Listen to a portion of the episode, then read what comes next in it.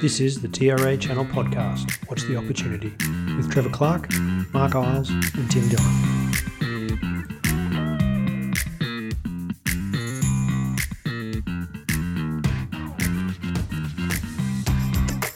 Hello, everybody, and welcome to 2023. This is the TRA IT Channel podcast. What's the opportunity? And today, Mr. Mark Iles and I are going to talk about Chat GPT, that uh, phenomenon that's really got a lot of uh, press and, and conversation happening at the moment.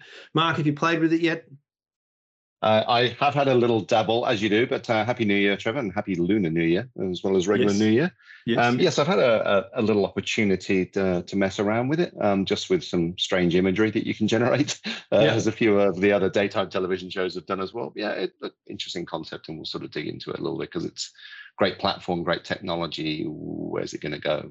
What are we What are we going to do with all this great, you know, rewriting Neil Young lyrics? Um, all, all very well and good, but difficult to see how you monetize that outside of generating some content. But let's kind of get into it. Yeah, it's a it's a it's a fascinating development. I, I've seen obviously we've got Microsoft looking to invest heavily in in OpenAI, the the, the parent company, and and uh, Mm. we've even got um, different schools saying they're going to ban it and not allow kids to use it to to write their their reports and their and so forth. But I mean, uh, the amount of content I've seen recently that is, I mean, some of it controversial, obviously, but the amount of content I've Yeah. seen being developed by either you know the, the the sister sort of solutions in things like DALL-E, um, the the image Mm. generator, and, Yeah. and the, the multiple versions of that that have come out, and now with ChatGPT, um, you know, obviously based off the the the um, the third generation of the the the the language database that they're using to to train it on, um, which is pretty amazing sort of thing. I mean, there are so many opportunities of, of things when you if you haven't as a as an organization looked at this,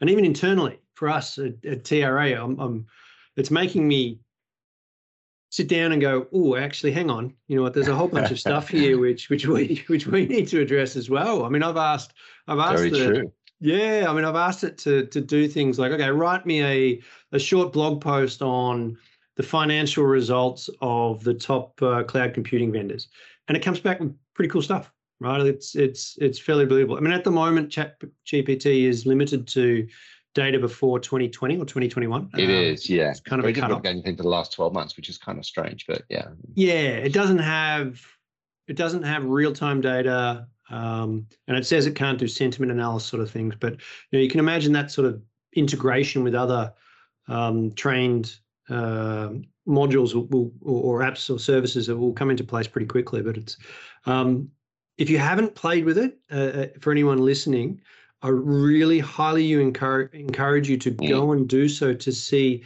how quickly it generates content. And it's not like for if you haven't used it before, it's not like a one of the you know the cognitive AI bots that we've seen over the last few years, which people were talking about, which you know many people have have implemented um, as you know uh, customer service bots or frequently asked question bots or that sort of thing. Um, it's far better, far far Yeah. better when you use it. The experience is, you know, um, if I were still a journalist many many many years ago, you'd be really worried right now because I can create six different blog posts within the space of 10 minutes or even less of using this and then have them posted um, and all relatively unique content on multiple different topics it's it's an amazing uh, it's amazing what it how fast it moves and, and the, the the quality obviously there's some mistakes i did a little test mark I, I said I said, uh, can you write a, a, a bio for uh, Mr. Mark Iles at Tech Research Asia? And it came back and said, sorry, I, I don't know him. He, he may be not well enough, known well enough. And I said, well, what I've about got to Mr. work Tim on my Dillon? SEO. Yeah, what about Mr. Tim Dillon, our other partner? He's like, no, same thing. I don't really know. What about uh, Trevor Clark at uh, Tech Research Asia? And it came up with a really good bio. I mean, I, I would read it out, but um, it's a little bit weird. And I asked it, and it, I said, well, apparently, when I asked it, it, it said um, I have a, a, a bachelor's in electrical engineering and a master's in business administration, neither of which I have, but I'm happy to claim them if, if, if apparently this is the new source of truth. But Well, uh, I, I- I did it. Well, th- therein therein lies the problem, right? So therein lies the challenge, which is the veracity and the, the verifiability of, of what's being produced by AI is is questionable and still needs people influence. So if you literally can't trust what's coming out, it does lend some very interesting questions around ethics and other areas, right? Regardless of the kind yeah. of plagiarism issue, you know, the AI generating content is going to be a unique problem, but we thought that with plagiarism on the internet, and you can generate software to tell whether it's been spit it out. The other, yeah. the other big issue that we've seen, and, and obviously, uh, if like the bigger play for me on this is the kind of cloud wars of the last 10 years, I think are done. We are literally now in a next generation of of AI wars. I think mm. this is kind of where we're going. I think Microsoft's got a little bit of an advantage here. Obviously, the major players are all investing significantly uh, into AI resources. Cloud will clearly power that, and that's a lot behind the deal that, that Microsoft has done right, which is Azure will be the platform of choice yeah. uh, for OpenAI. Smart move. They've been in there since 2019, so they've got kind of first mover advantage. And and of course, um, everyone forgets Elon Musk was involved in the early days. he resigned yeah. from the board. I don't know a few years back, but had his fingers in the uh, in the very early OpenAI yep. pie. The, the the question is if if you can't if, if you can't really trust what's coming out of AI, one issue. And the second issue is, you know, AI by its nature just needs huge quantities of data on which to hmm. survive, mm. right? You have to feed it like a, a uh, you know, it's a, it's a machine. It will, it'll ingest as much as you can possibly give it. The question around the intellectual property of the source material is now something that's beginning to rear its head because if uh, Microsoft got into trouble with something with GitHub, even though they own GitHub, of dumping all of the source data from GitHub and using it to feed OpenAI. And mm. then you've got issues around, even though it might be in, in theory a kind of a you know a general purpose license or a uh, that doesn't necessarily mean it can be used and spat out verbatim as code to someone else. So we're in this kind of who who owns what, and even when it's doing, you know, as everyone's testing this out and doing, you know, write me a song in the style of, you know, and yeah. insert your favorite artist's name.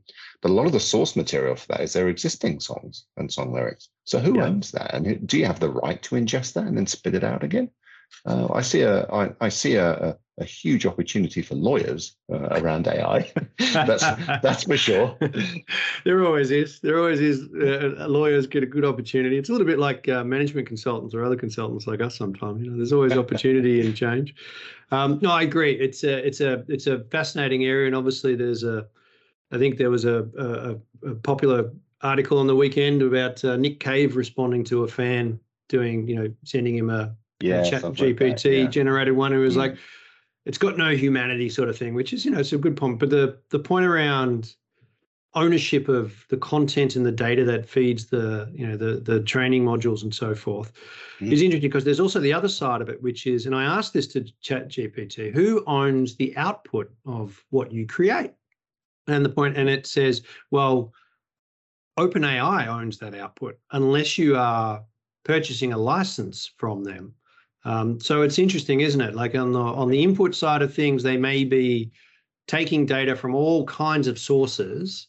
Um, you know, and people who might not necessarily know that their data is being taken for that that uh, yeah. that purpose, and then also they're owning the the output on the other side of it. Um, so similar to what a lot of large technologies um, platforms have done, social media companies have done, which is, you know, they own the actual data um, or they own some of the output. There's obviously been controversy around that for many, many years. Um, you know, it's going to be interesting. Do do you actually own the the blog post that you've asked it to write for you that you can then claim as your own IP? If we then move into things like um, codex, because uh, so, Chat GPT at the moment can't really write any code. It can give you examples of other code it's seen. Yeah. But there are other, obviously, other um, projects or initiatives at the moment. And yeah, there OpenAI's got one. Yeah, they've got Codex. Um, DeepMind has uh, AlphaCode, which is which was funnily enough, if you haven't seen this as well, it's an interesting one around.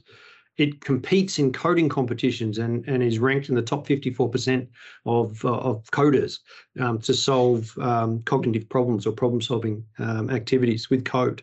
Um, so, you know, it's it's you're right. It's who who owns that at the back end of it. Um, it's going to be some really interesting questions because if you're using the services, you'd kind of expect to be able to own the output of it um, in the same way that you know you do that with any kind of outsourcing at the moment with your IP. But it does make it very interesting for for channel partners, and and I'd love to get your thoughts on. Do you see any opportunity with Chat GPT at the moment, or or similar um, generative AI um, for partners? Uh, generative AI, other than the kind of very obvious content and, and blog posting, no. But I think the AI opportunity within customers uh, is where the opportunity is. So I think most customers at the moment don't really, other than perhaps the very large enterprise customers who are doing some early investments, don't really know how to leverage AI uh, mm. in, in a way that can help service delivery. Uh, and, I, and, I, think that's where the opportunity is. There are some obviously some niche use cases, but you've got applications, you know, running across the top of insurance companies and fraud and looking to detect, you know, fraudulent healthcare applications, you know. And I've seen a, mm. as I'm, sure you have, a bunch of uh, sort of relatively niche use cases. But I think getting familiar with AI models uh, and linking that in terms of this huge quantities of data that customers have, what do you do with it? For mm. me, that's where the most obvious opportunity is. Um, in terms of running internally in their own business, like I say, other than generating content and perhaps coming up with some fun imagery, uh, if you do own the intellectual property rather than searching around for imagery, uh, I'm struggling to see other use cases, especially given the data sets that that you need or the skills that you would actually need to develop in house. Mm. Uh, and the kind of ubiquitous nature of it, you know, it's free. You can just kind of mess around with it. So how do you how do you add value on top of that?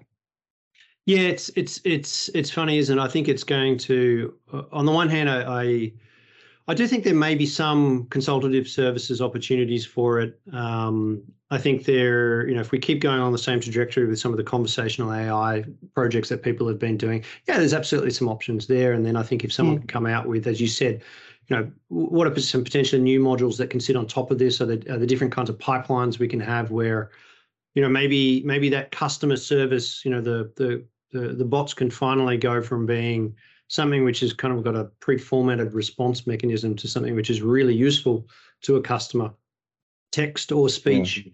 You know, because there's obviously a lot of speech generation AI as well. Could be very interesting, and there's there's something there, but it's not. You know, it's it's yeah, uh, it's not it's not like the, the market opportunity of shifting to cloud at the, right at the moment. Um, I guess is a good way to no. compare it. No, um, ultimately it's a service running on cloud, right? You can think of it yeah. as it's another service running on cloud that you could leverage and you can make money on saying you know data lakes are a service on cloud you know there's a whole bunch of different services on cloud. The, the one interesting thing that I, I think where it might be very disruptive you know if you think about google's business model and google's profitability uh, and, and really around it obviously driven around search search hasn't been disrupted pretty much since google came in. Bing's really had um, really not made a major dent uh, in google's um, mm. uh, market share. You know, their market share has been off the charts for, for at least the last decade. If you think about the opportunity for AI to disrupt search, I think mm. that's probably where the opportunity slash threat is, which is what do we do away from this kind of very ad orientated business model that many of the very large companies have, including Meta as well. So, mm. you know, you take the, the super large companies, what's the opportunity actually for AI to disrupt fundamental things like search? I think that's interesting. And I think that's where some of the vendors have a, uh, a, sort of plotting and scheming and thinking about ways to do that. Well, there's a there's a I think um, Satya um, at Davos recently um, last week mm. or last few days made a reference to a, a, an example in in India where they were doing this. The the chat uh, a local farmer mm. was asking to search for what do I need to do to apply for ABCD. Um, I don't remember mm. what the mm-hmm. actual um, application was for, but the obviously being such a big um, system, in India, the chat GPT said, well, here's what you need to apply for. Here's the documents you need. Now, not only did it do the search part of that, he didn't go to a typical browser-based search like Google or Bing mm. or whatever, um, Duck, DuckGo. You know, he he went to a, the the chatbot, um, but then said, I don't want to have to go and do all that myself. Can you just fill that out for me? And I've trained that to be able mm. to fill out the data and everything else. Now, obviously, this is this is a you know a, a beta sort of phase um, use case, an example of it, but it's fascinating, right? Mm. You know that they can go and do that, and then it's it actually is performing the task. So, so the idea of it replacing search, yeah. I think, on the one hand, yeah, I I'm already now leaning in the last week of playing with this of of going to Chat GPT to say, well, what's the best X Y Z, rather than trying to do a Google search or something else where things are very frustrating. So I agree, and I think there's obviously there's, there's that idea of implementing that into uh, other applications, websites, etc. Um, you can kind of seeing it going in that direction that it becomes the default for search. Um, potentially, yeah. absolutely. I think there's a, there's a couple of other things I'd like to say. One is one is um, I think as a result of this, though, like you said, there's an AI war about to start with it. There's a content war about to start. We're about to be flooded with so much more of this content, which really doesn't have any human connection. Yeah. So I think on the on, on the one hand, there will be a, a reactive um, uh, kind of situation where people um, tend to want that human to human interaction a little bit more to get an understanding of what things are happening. Um, so there's certainly that I, I, will start to see happen. So relationships and relationships with your audience, honest relationships and, and close relationships will be more important so you can add real value. Um, uh, but the other thing is from a from a partner's perspective, um, if you are someone who doesn't have enough time or people to write content at the moment, this is an excellent way to move into content and to start to to brand yourself a lot better um, and to have a content program and to engage audiences. Um, uh, and if you if you're someone who pays a lot of people to do this stuff at the moment and maybe is waiting waiting you know waiting a significant amount of time to get the right sort of content in place this can really fast track stuff um, it really really can impressed by the quality of what, of what it can do so um, yeah. certainly that content side of things um, as a partner uh, and if you're developing stuff, and even if it's you know if it even if it's writing a uh, a a tender document or a proposal um, or something basic around you know how do you explain 5G, you know whatever it may be, there's certainly ways that this can be utilized to help fast track things for people. Um, so um, I see a big shift. Um, it's one that's sort of come really quickly. Um, I think for a lot of people, surprised a lot of people that it actually happened so quickly. Um, I do see I do see opportunities for it, but just what exactly that is for partners at the moment, um, I don't see the services attached opportunity for this at the moment. It's kind of people will do it themselves for a long time, and perhaps it's more of an internal focused uh, opportunity for partners to look at how they do things themselves from a marketing and and content generation side of things. There is, and, and like I say, you know, we've had, you know, AI has been talked about obviously for years, but we've always considered it somewhat nascent, and there there are very few partners doing anything significant, or making any type of significant yeah. money out of uh, out of AI. Right, there are some bespoke NVIDIA systems, and you know, there's there's a few areas, but it's quite niche still. I think the opportunity here, if you're doing anything in data, it's a very logical extension mm. um, to move into AI as the application of data. And we're certainly seeing the customer use case scenarios of you know, you're starting to see these kind of customer platforms, inverted commas, um, you know, which are which you know you start to pull together data to give you better understanding about customers, and then start to apply some AI over the top of it. Yeah. I think that's the nearest opportunity, and I think about that in terms of rings, which is if you understand cloud and you understand data and you understand those large data sets and what to do with them, it's a very logical skill set you should be building. If you're not in any way heavily involved in data, it's very difficult to see how um, you know, you can start with a, a move into AI because it all starts with without any data. ChatGPT doesn't work either. So, mm. yeah.